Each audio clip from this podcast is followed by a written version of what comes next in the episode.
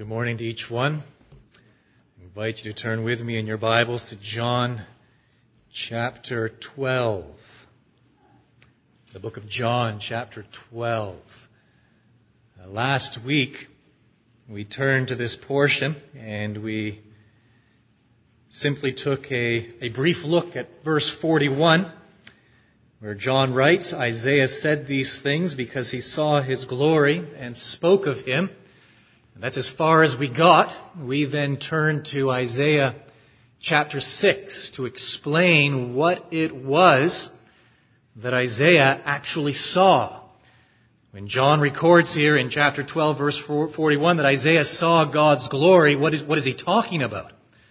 Well, he's referring, of course, to what we find in Isaiah chapter 6. Uh, what did Isaiah see? Isaiah saw the Lord sitting upon his throne, lofty and exalted, the train of his robe filling the temple. That's the first thing he saw. He also saw the seraphim, these angelic creatures, angelic beings, with six wings. With two they cover their faces, with two they cover their feet, with two they move about in the presence of the Lord. That's what he saw. What did he hear? He heard these seraphim crying, calling out to one another.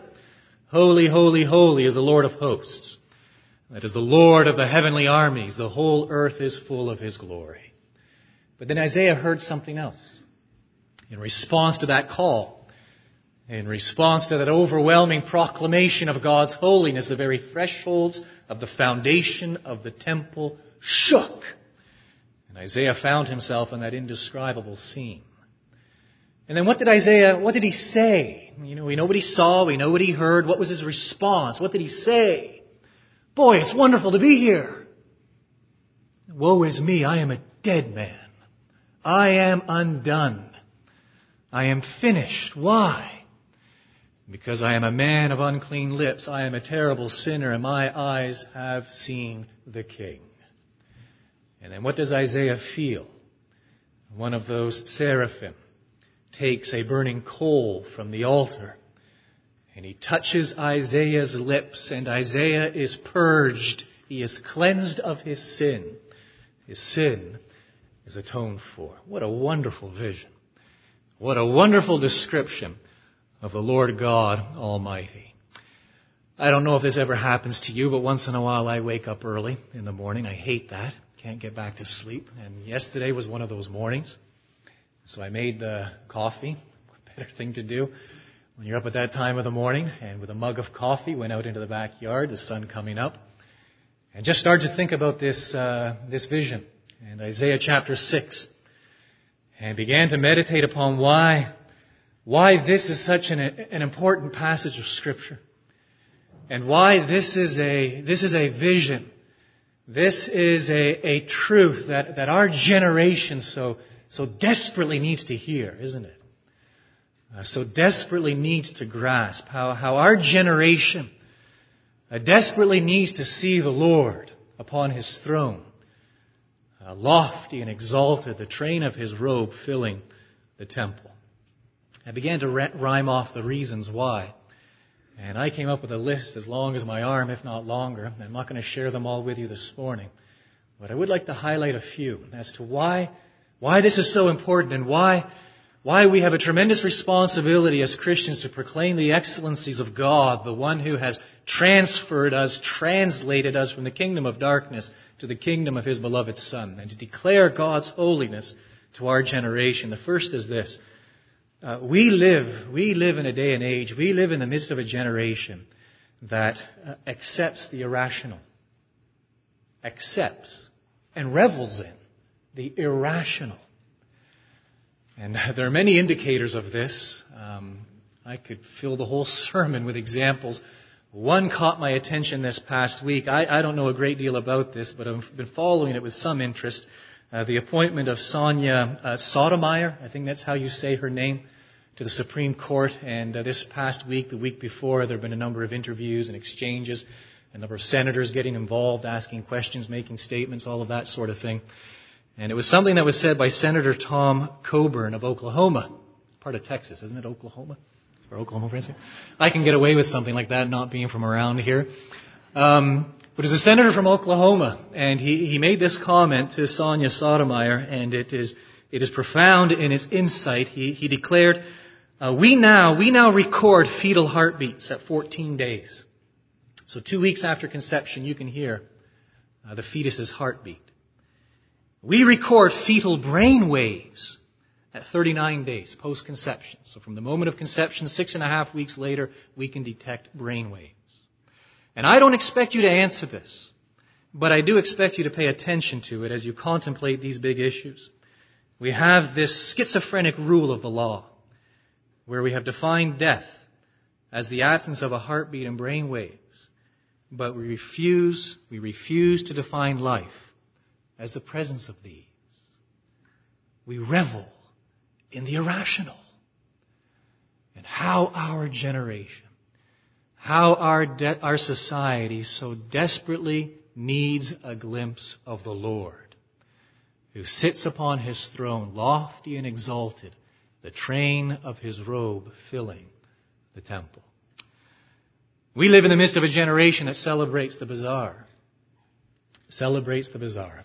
A couple of weeks ago, Michael Jackson, Michael Jackson died. I'm not going to stand here and speak ill of the dead. I'm not going to stand here before you and badmouth uh, Michael Jackson. Michael Jackson ha- has met his creator, his maker. And if anything, we should weep for Michael Jackson. But I will speak ill of a generation that worships Michael Jackson. Um, our heroes reveal our values. What does that say of our society? Uh, what does it say of the ill, ill, ill health of the generation in which we find ourselves? Uh, friends, brothers, sisters, in the year that Michael Jackson died, I saw the Lord sitting upon his throne, lofty and exalted, and the train of his robe filled the temple. How desperately we need to hear that. People who celebrate the bizarre. We are a generation that excuses the deviant. Before moving down here at the end of December, I was following a court case back in southern Ontario. It involved a young lady, a teenager, who had convinced her boyfriend to murder another young lady, another teenager, because she was jealous of this young lady. I followed the court trial with, with some interest over the past few months, and uh, she was found guilty, of course, no two ways about it. And it was time for her sentencing this past week, and she was able to give a, uh, a few words before the judge, before the judge passed sentence upon her. And one thing in particular which she said gripped my attention. She, she declared, I promise I would never commit another offense. I believe treatment would help my disorder. I believe treatment would help my disorder. You see, we excuse the deviant. Homosexuality is natural. Pedophilia is biological. Drunkenness is a disease. Anger is a mismanaged feeling. Lust is an instinct. And murder is a disorder. Oh, how we need a glimpse of God's holiness. In the day and age in which we live, in which the deviant is excused. Uh, we live in the midst of a generation that belittles the soul, belittles the soul. I find this most interesting. In a society in which we, we, we enjoy uh, trinkets and toys unlike any other generation before us, in a day and age in which we have more leisure time than in any other decade or century in the past, uh, we also suffer from far greater boredom than anyone who has ever gone before us. I am bored. That is the cry of our generation. Because we live in a generation that has minimized, belittled, trivialized the soul. And so we seek to find meaning and satisfaction in carnal pursuits. We pamper our flesh. We indulge the flesh. we entertain ourselves into spiritual obtuseness and all the while denying and, and compartmentalizing and just ignoring the cries and the yearning of the soul. Oh, and how our neighbors, our generation needs to hear of the one who sits upon his throne. That there is indeed an infinite God. A God who surpasses comprehension. A God who is incomparable in his being, in his attributes, in his works a God to, to echo the seraphim who is holy, holy and holy. The Lord God of the heavenly hosts, the heavenly armies, whose glory fills the earth. Those are just a few highlights. The list was as long as my arm. But what a challenge to us as believers, isn't it? When we speak to unbelievers, are we delivering the goods? Do you know what I mean by that? I mean, are we giving them what they really need to hear?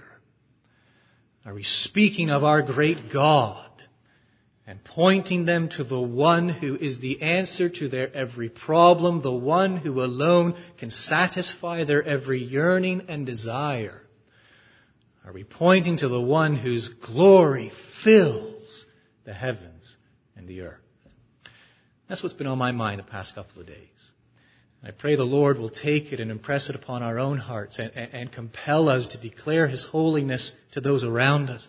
And not merely declare His holiness, but to be holy as He is holy. That's our calling as Christians. Our calling is to be holy as God is holy. Our calling is to be renewed in the spirit of our minds. Our calling is to put on the new self created after the likeness of God in true righteousness and holiness. Oh, may people see that in me. And may people see that in Grace Community Church. That's the road we went down last week as we turned to Isaiah 6 to explain John 12:41.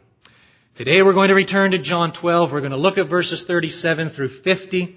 These verses mark a, a, real transition in John's gospel account. They mark the conclusion of John's account of Christ's public ministry. So follow along as I begin reading in verse 37. Though he, that is Christ, had done so many signs before them, that is the Jews, they still did not believe in him. So that the words spoken by the prophet Isaiah might be fulfilled. This is Isaiah 53 verse 1. Lord, who has believed what he heard from us? And to whom has the arm of the Lord been revealed? Therefore they could not believe. For again Isaiah said, Isaiah 6 verse 10, He has blinded their eyes and hardened their heart, lest they see with their eyes and understand with their heart and turn, and I would heal them. Isaiah said these things because he saw his glory and spoke of him. Nevertheless, many even of the authorities believed in him, but for fear of the Pharisees, they did not confess it so that they would not be put out of the synagogue, for they loved the glory that comes from man more than the glory that comes from God. And Jesus cried out and said, Whoever believes in me believes not in me, but in him who sent me. And whoever sees me sees him who sent me. I have come into the world as light, so that whoever believes in me may not remain in darkness. If anyone hears my words and does not keep them, I do not judge him, for I do not, did not come to judge the world, but to save the world. The one who rejects me and does not receive my words has a judge. The word that I have spoken will judge him on the last day. For I have not spoken on my own authority, but the Father who sent me has himself given me a commandment what to say and what to speak. And I know that his commandment is eternal life. What I say, therefore, I say as the Father told me. Now, in this conclusion, I submit to you that what John is seeking to do is, is basically highlight four truths, four facts. That as, he's, as, he has, as he has put on display Christ's public ministry, going all the way back to chapter 1, verse 19, all the way through to chapter 12 verse 36, there are certain themes, perhaps certain unanswered questions, and so what he seeks to do now as he summarizes it all, wraps it all up, so to speak, is, is highlight these four truths, facts, that he wants us to grasp. The First is this. It's found in verses 37 and 38. They still did not believe in him. They, the Jews, did not believe in whom? In the Lord Jesus. We ask ourselves, why? How do we account for their unbelief? How do we account for the rejection of the Lord Jesus Christ? John doesn't state it explicitly, but it is there implicit in his words. He touches on two reasons. The first is this, their sin. The first reason why they still do not believe in Christ was their own sin. Look at what he says at the outset of verse 37. Though he, Christ, had done so many signs before them, in their very presence, they still did not believe in him. And so John has touched on seven signs. The first, that wedding in Cana where the Lord Jesus turned the water into wine. The seventh, the raising of Lazarus from the dead. He has pointed at these seven signs and these seven signs are but the tip of the iceberg. You think of an iceberg floating in the water. What you can see of an iceberg actually only represents 10% of the total iceberg. 90% rests below the water. All John has given us is the tip of the iceberg. Seven examples of these signs. The very last verse in John's gospel account in John chapter 21 is actually this, that if, if John had written down all of the signs, if John were to record all of the works performed by the Lord Jesus Christ, he says, I suppose that not even the world itself could contain them. Wow. Talk about the tip of an iceberg. All he's given us is seven signs. But these signs are sufficient to do what? To fulfill their design, which is what? That through the signs we might believe that Jesus is the Christ, the Son of God. That's the purpose of the signs. But the Jews still did not believe. It's not just that they don't believe. When the Lord Jesus heals the lame man in chapter 5, what do they want to do to him? They want to kill him. In chapter 9, when he heals the blind man, what do they want to do to the Lord Jesus? You'll see a theme developing here. They want to kill him. In chapter 11, when he raises Lazarus from the dead, it's not merely, oh, we don't believe in you. What do they want to do to him? They want to kill him? How do we explain such fanaticism? How do we explain such antagonism? Well, John tells us, he answers very clearly in chapter 3 verse 19. For everyone who does wicked things hates the light and does not come to the light lest his deeds should be exposed. So the reason the Jews do not believe in the Lord Jesus is because there is a natural antagonism toward the light. They want nothing to do with the light lest he expose their own sinfulness. And so there is this willful rejection of the Lord Jesus. This willful unbelief that although they have witnessed the signs with their eyes, although they have heard his claims with their ears, they refuse to believe. You see, it's just not the Jews. Everyone who has ever been born has fallen into exactly the same predicament, the same error, haven't they? Uh, Paul tells us, for example, in Romans chapter 1 that uh, God has revealed himself, he's made himself clearly evident, his, his attributes and his eternal glory in creation. And yet Paul tells us in chapter 1 of the book of Romans that what? That professing to be wise we have become fools. We have denied the signs. We have denied the obvious. We have rejected what stares us in the face, God's revelation, and what we can know about Him by simply looking at creation, nature. It's not just that. Paul goes on to tell us there in Romans chapter 1 that we've actually made three exchanges. First of all, we have exchanged the glory of God for an, an idol, worshipped and served the creature. And secondly, we've changed the truth of God for a lie. And thirdly, we have changed the order of God for immorality. And so our, our denial, our willful denial of what God reveals concerning Himself has progressively led to deeper and deeper sin and this unwillingness to draw near to God, draw near to the light, lest the light expose what we really are. I've said it here before, and I have said here before that I've said it here before. That the issue, friends, is not evidence. I, I really have to bite my tongue hard till it bleeds. Whenever I talk with someone who says, well, if God would just give me a sign.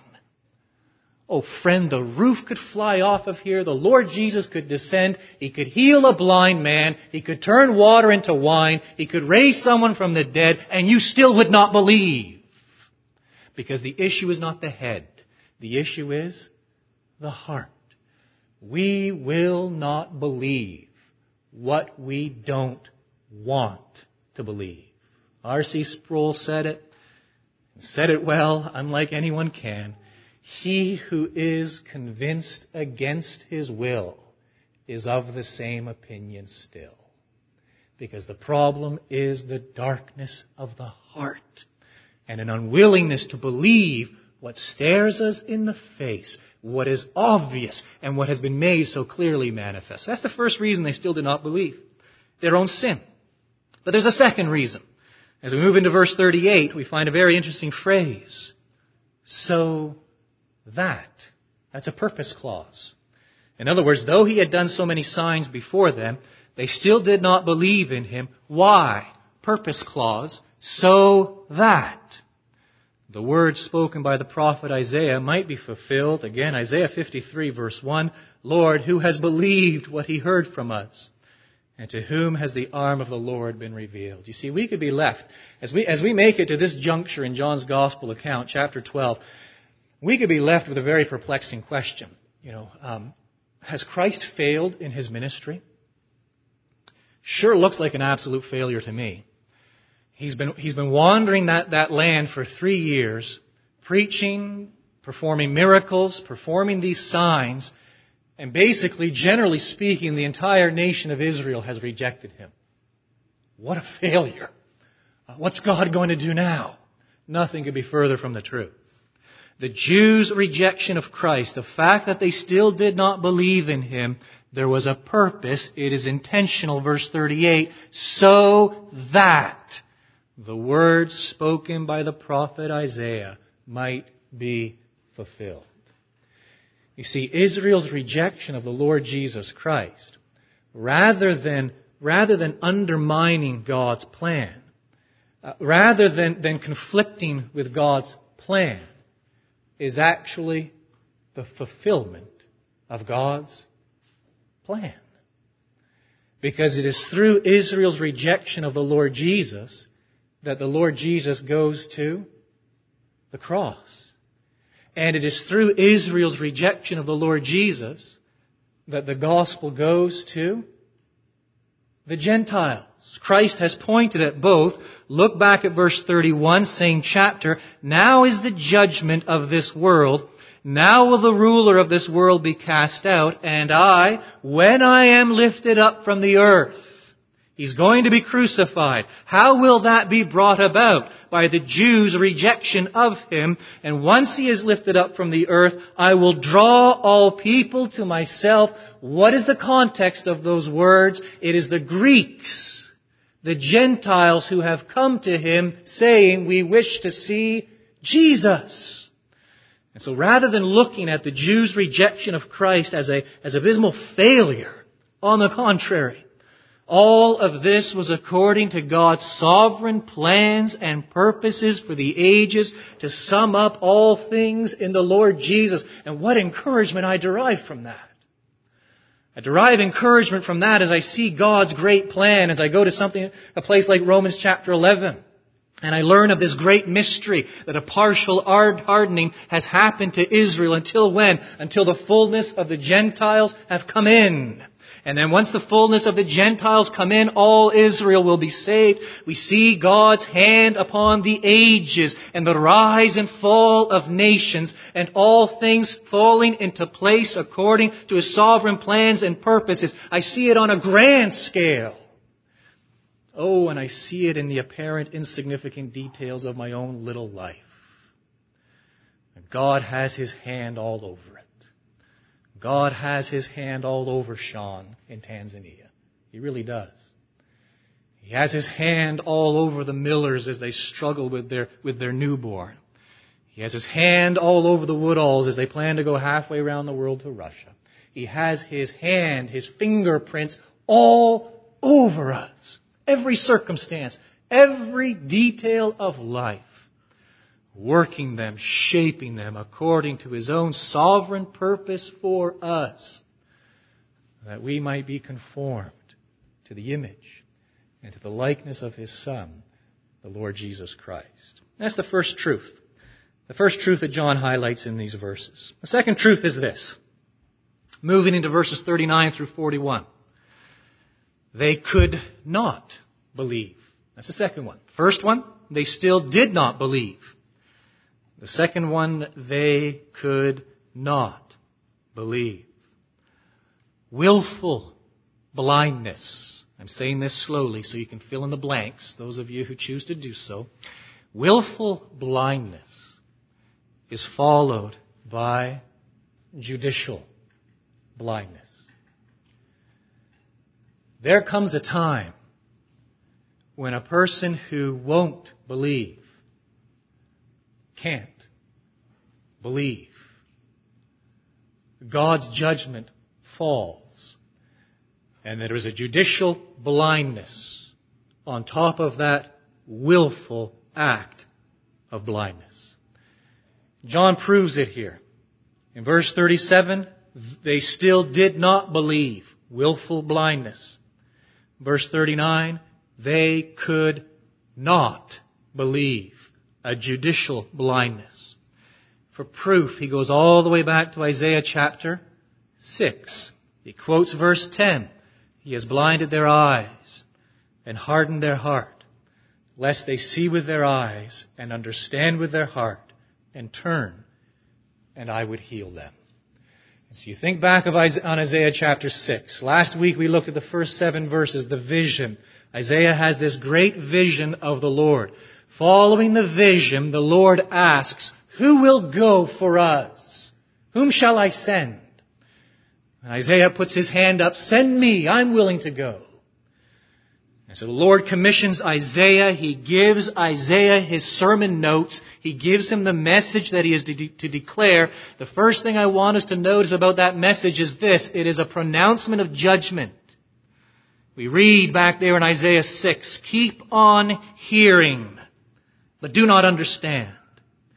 Keep on seeing, but do not perceive. And so you see the Jews of Isaiah's day. They had seen some wonderful things. They had seen, witnessed the Assyrian invasion, many other signs, many other acts of God. They had heard some wonderful things. Think of the prophetic ministry of the likes of Isaiah and other prophets of that day and age.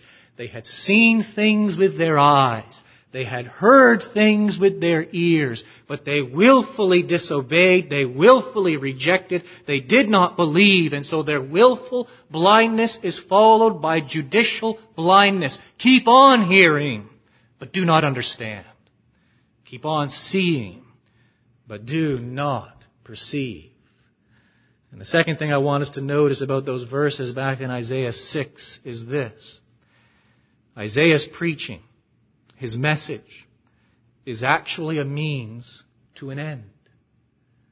And so the Lord declares to Isaiah, make the heart of this people dull and their ears heavy and their blind and blind their eyes. That, that is, that is, that is sobering. it, is extremely, extremely troubling. Uh, do you understand what is happening there? Judgment has fallen upon the nation. The Lord has commissioned Isaiah to go and proclaim this judicial hardening. And he has actually appointed Isaiah's preaching as the means by which he will bring about this hardening. That's remarkable. You see, preaching is paradoxical, isn't it? On the one hand, preaching is, is good news, and we, we judge, we evaluate, we critique the, the, the, the efficacy of preaching by the positive results. But at times, the success of preaching is actually determined by the negative results. Isaiah was sent to preach, not that the people would repent. Isaiah was sent to preach and say something that the people did not want to hear. And by hearing what they did not want to hear, they would harden their hearts further, and their eyes would be darkened, their ears would be stopped, so that this judgment would fall upon them. And John latches onto that verse, he latches onto Isaiah 6, and he says, look, the fulfillment, the fulfillment of what Isaiah foretold and prophesied is upon us. It's happened that Lord Jesus has gone out just like Isaiah went out, and Christ's message has been something that this nation has not wanted to hear. They have willfully rejected him. Now judicial blindness has fallen. And God has made it impossible for them to believe. This is a terrible message. And yet it's been a long time coming, hasn't it? You go all the way back to the land of Egypt and those ten plagues that befell the land and all of those signs performed in the midst of the people and all of those miracles that God performed in the wilderness. And as the nation is on the cusp of entering the promised land, Moses says to them in Deuteronomy 29, You have seen all that the Lord did before your eyes in the land of Egypt to Pharaoh to all his servants, to all his land. The great trials that your eyes saw, the signs, and those great wonders. But to this day, the Lord has not given you a heart to understand, or eyes to see, or ears to hear. You see, the history of the nation of Israel, a history of blind men running around. From the moment God redeems them from the land of Egypt, throughout those long years in the wilderness, into the promised land under the reign of Saul and David and Solomon, during the split of the kingdom into north and south, during those terrible invasions, the Assyrian invasion followed by the Babylonian invasion, and those unspeakable captivities in, in distant foreign lands, right through the restoration, right through the days of the Maccabees, up to the advent of the Son of God, generation after generation had willfully rejected what had been so plainly revealed to them. And now the rejection is final as God's Son Himself walks among them. And God's Son can declare, He who sees me has seen the Father. He who listens to me hears the Father. As he can make such claims and as he performs these signs, they confirm their rejection of God. And this judicial blindness falls. He has blinded their eyes and hardened their heart, lest they see with their eyes and understand with their heart and turn, and I would heal them. It's depressing stuff. It really is. We need to remember a couple of things. It's difficult for us to get our minds around. But God is as glorified in the salvation of sinners as he is in their damnation. And even in this, this judgment that falls, we see God's greatness. We behold His glory, the glory of His justice and His righteousness, rightly falling upon those who have rejected His Son. What a terrible warning this is to us. Uh, we don't, we don't talk about this a lot in our generation. We just don't go down this road too often. But this is something that happens to individuals, folks. It is something that happens to societies. It is something that happens to nations. When exactly, I don't know. Why in some instances and not in others? I don't know. We enter into the realm of God's secret will, but this I do know. That there comes a time when the person who won't believe can't believe. That, that, that should serve as a, as a stern warning, and, and I do pray I'm giving it in a spirit of love because that is the spirit in which it is intended. And, and yet I want, I want to be most serious about this most serious subject.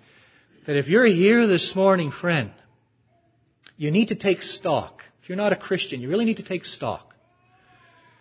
You need to consider the fact that you have been raised, I won't say in a God fearing nation, but I will certainly say in a nation that at least has some Christian heritage and culture.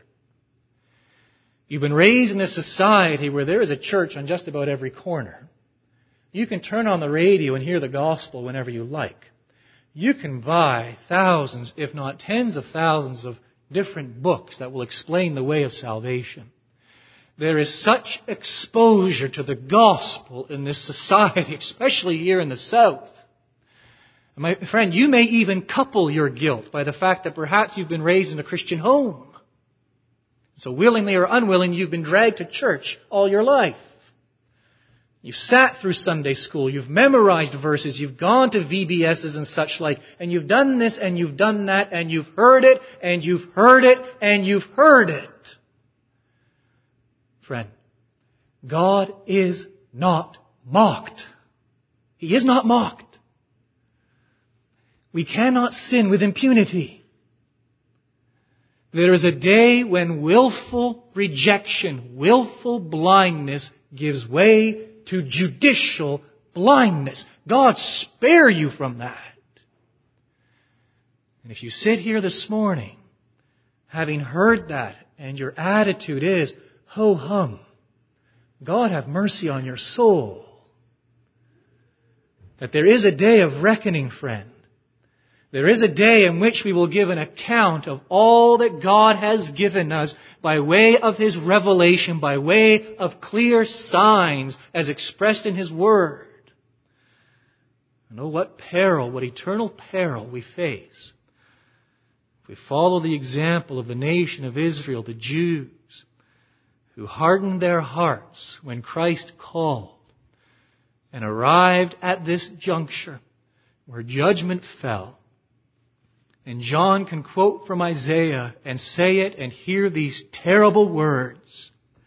He has blinded their eyes and hardened their heart, lest they see with their eyes and understand with their heart and turn, and I would heal them. That's the second truth that John highlights in his conclusion here. There's a third truth. We made it through the first. They still did not believe in him. Made it through the second. They could not believe. And now the third, verses 42 and 43. Many even of the authorities believed in him. That's a fascinating statement. Right there, verse 42, I just quoted it.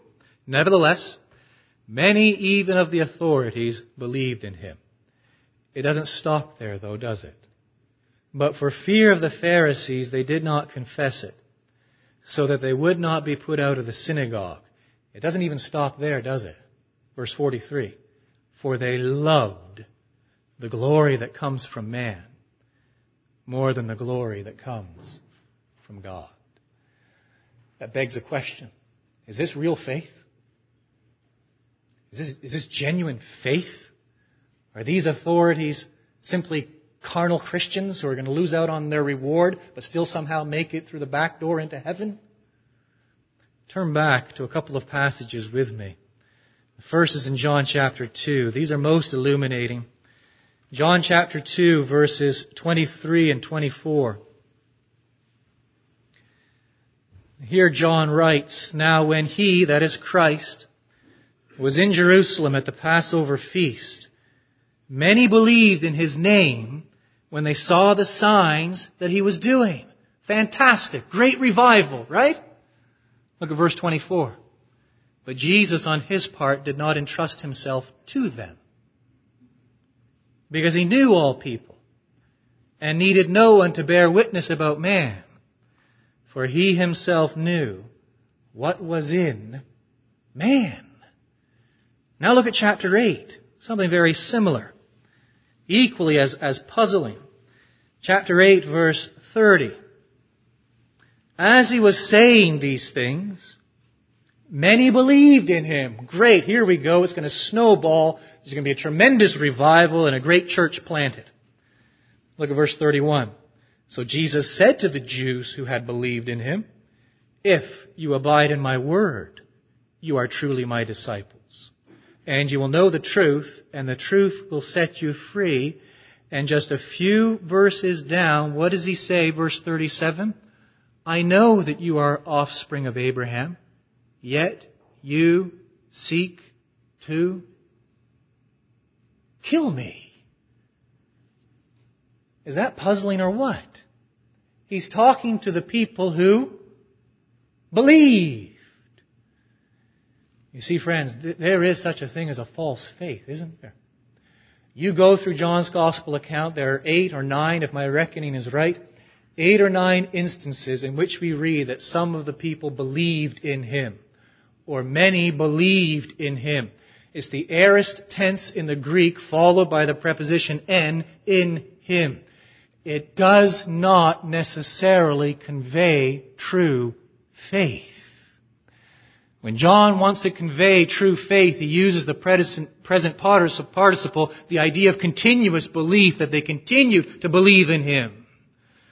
And what we have in these instances when John uses the aorist is the potential of faith that there is this acknowledgement of Christ and what he says, and there is a measure of mental assent to what Christ says, or to what they see. So they see the signs. They hear his sermons and his claims. They believe, that is, they agree with him. They assent to what he is saying. But pay close attention to these words, friends. The mind may be convinced while the heart remains unconverted. The mind can be convinced while the heart remains unconverted. I think the Lord Jesus warns us of that very thing in Revelation 3:16. You are lukewarm and neither hot nor cold.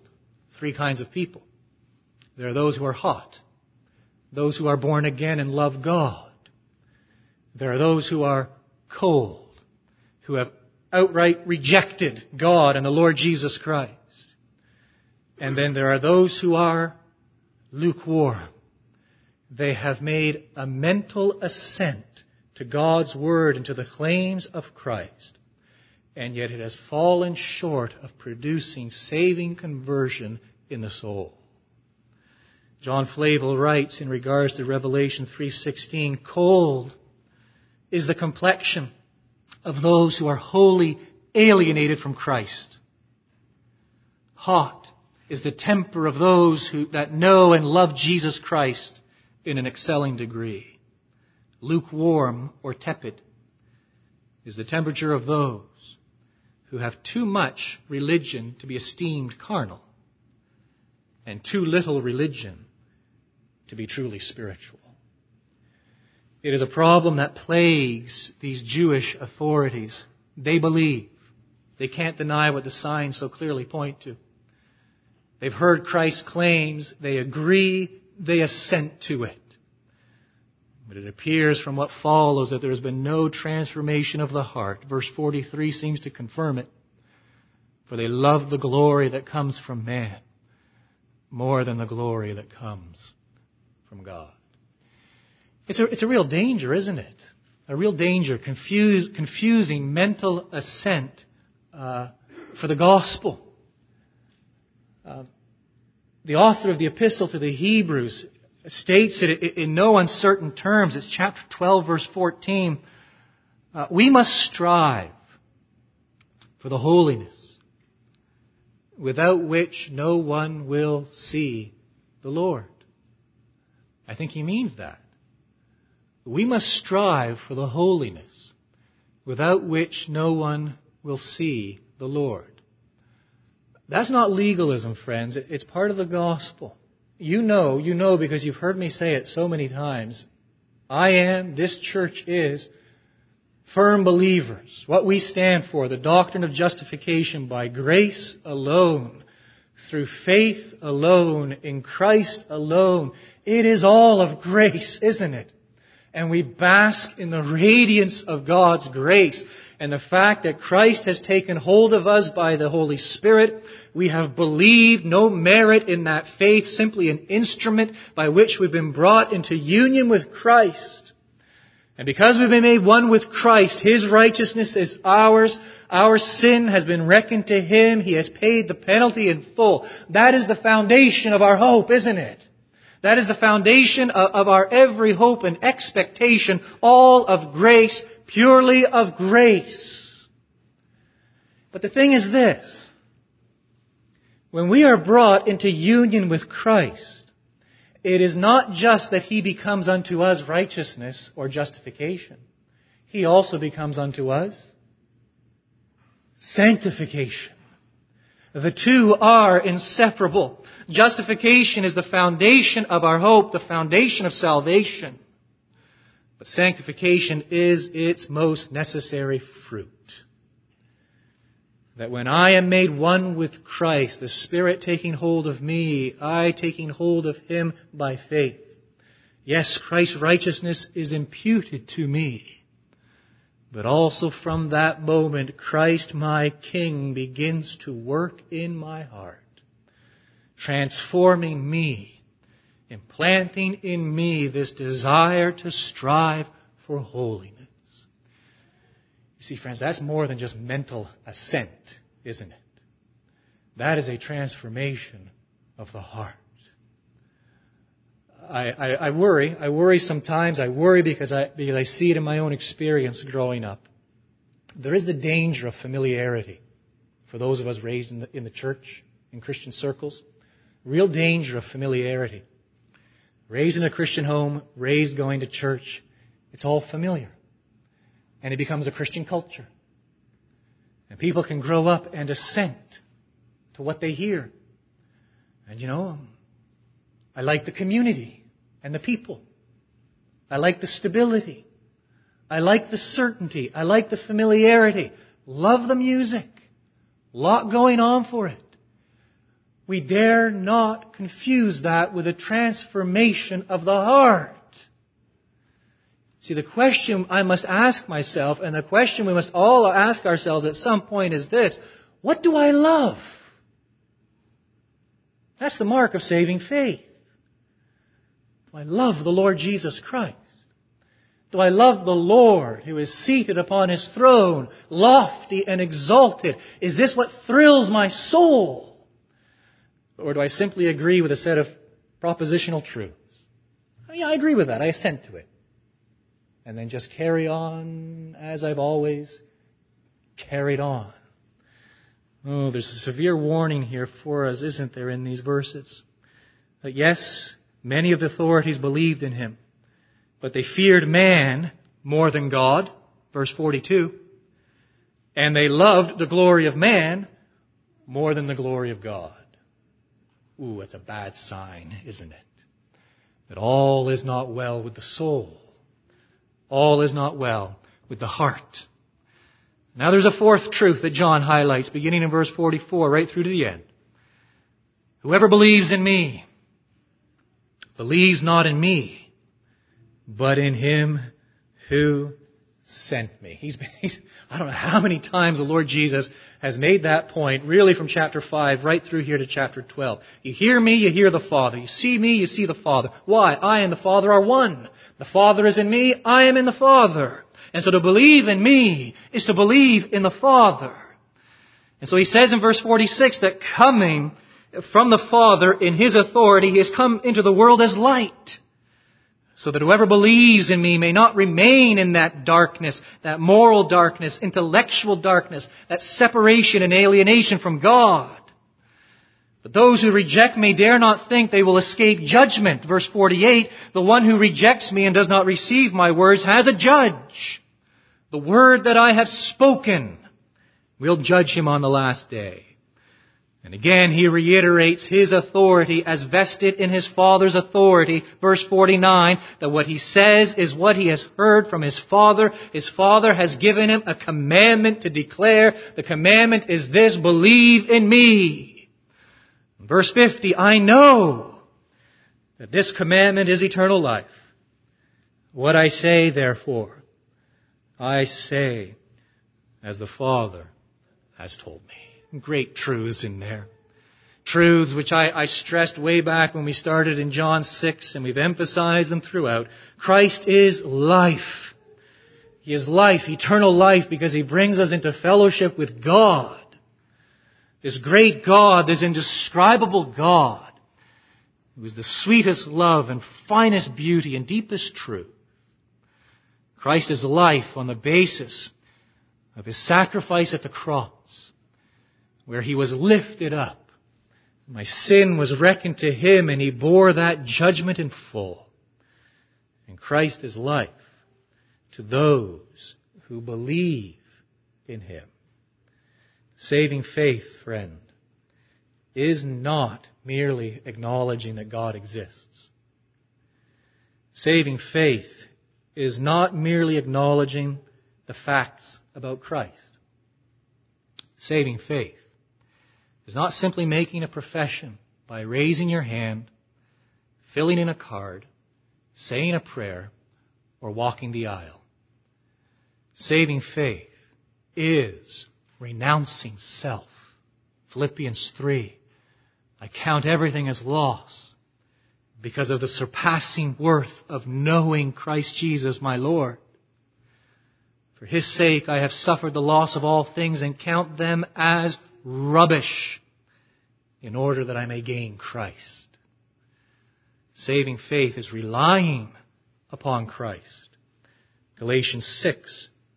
Far be it from me to boast, except in the cross of our Lord Jesus Christ, by which the world has been crucified to me and I to the world. Saving faith is appropriating Christ, receiving Christ, eating His flesh, drinking his blood, whereby he becomes one with us. John 1:12 To all who did receive him, who believed in his name, he gave the right to become children of God. Lots of, lots of lessons in those verses, aren't there? Lots of points of application, admonitions, warnings, great words of encouragement. And the greatest, I suppose, is this Christ's cry in verse 44 Whoever believes in me believes not in me, but in him who sent me. Friend, are you a believer?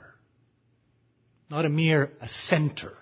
Not someone who has simply agreed with something perhaps you've heard your whole life. No, you, do you truly believe? Are you a disciple and a follower of the Lord Jesus Christ? And do you delight in the holiness of the one who sits enthroned, lofty and exalted, the train of whose robe fills the temple?